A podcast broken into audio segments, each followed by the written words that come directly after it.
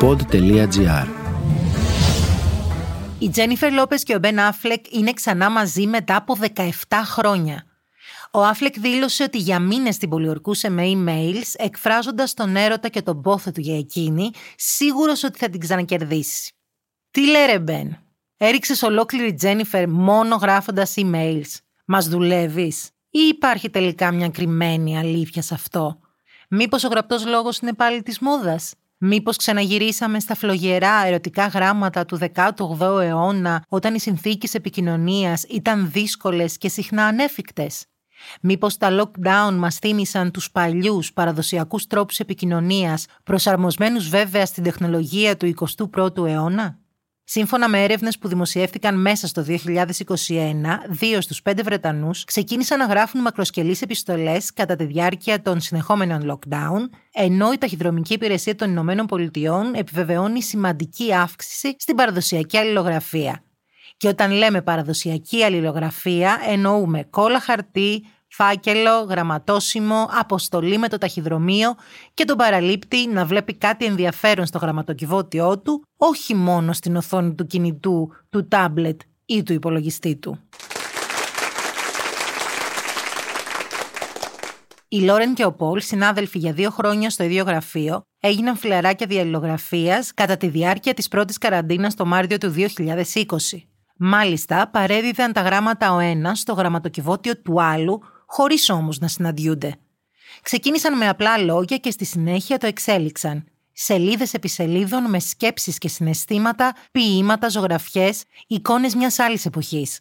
Όπως και ο Μάρκους, που εξομολογήθηκε τα συναισθήματά του σε μια πρώην συμφιτήτριά του, αφού προηγουμένως ξεκίνησαν τη γραπτή επικοινωνία τους δειλά και αναγνωριστικά. Όπως ακόμα ο Βλάντα από το Λονδίνο και η Μέγκαν από το Illinois, που ξεκίνησαν την αλληλογραφία τους πολύ καιρό πριν προγραμματίσουν την πρώτη τους βίντεο συνομιλία και μόλις τρεις μήνες μετά το πρώτο τους γράμμα, η Μέγκαν τον επισκέφτηκε στο Λονδίνο και τώρα ζουν αραβωνιασμένοι στη Χάγη.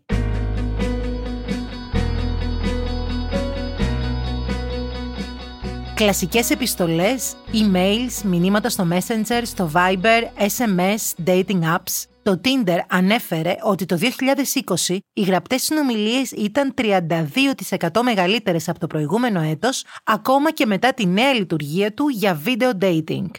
Ανάλογες εφαρμογές όπως το Match και το Bumble έδειξαν παρόμοιες αυξήσεις.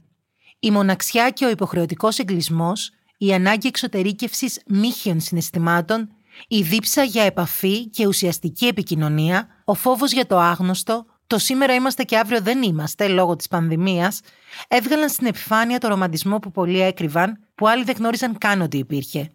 Και όπως πολύ σωστά, πολύ εύστοχα και πολύ σοφά έχει υποθεί αιώνες πριν, verba volant, scripta manent. Τα λόγια πετούν, τα γραπτά μένουν. Στην περίπτωσή μας, τα γράμματα μένουν.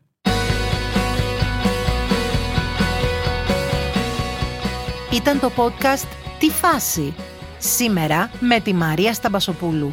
Στους ήχους ο Μάριος Πλασκασοβίτης. Τι φάση! Ένα podcast που διασώζει λόγια και απόψεις μέσα από τον καταιγισμό της επικαιρότητας. Μια θετική ματιά στην καθημερινότητα με την υπογραφή των ανθρώπων του pod.gr.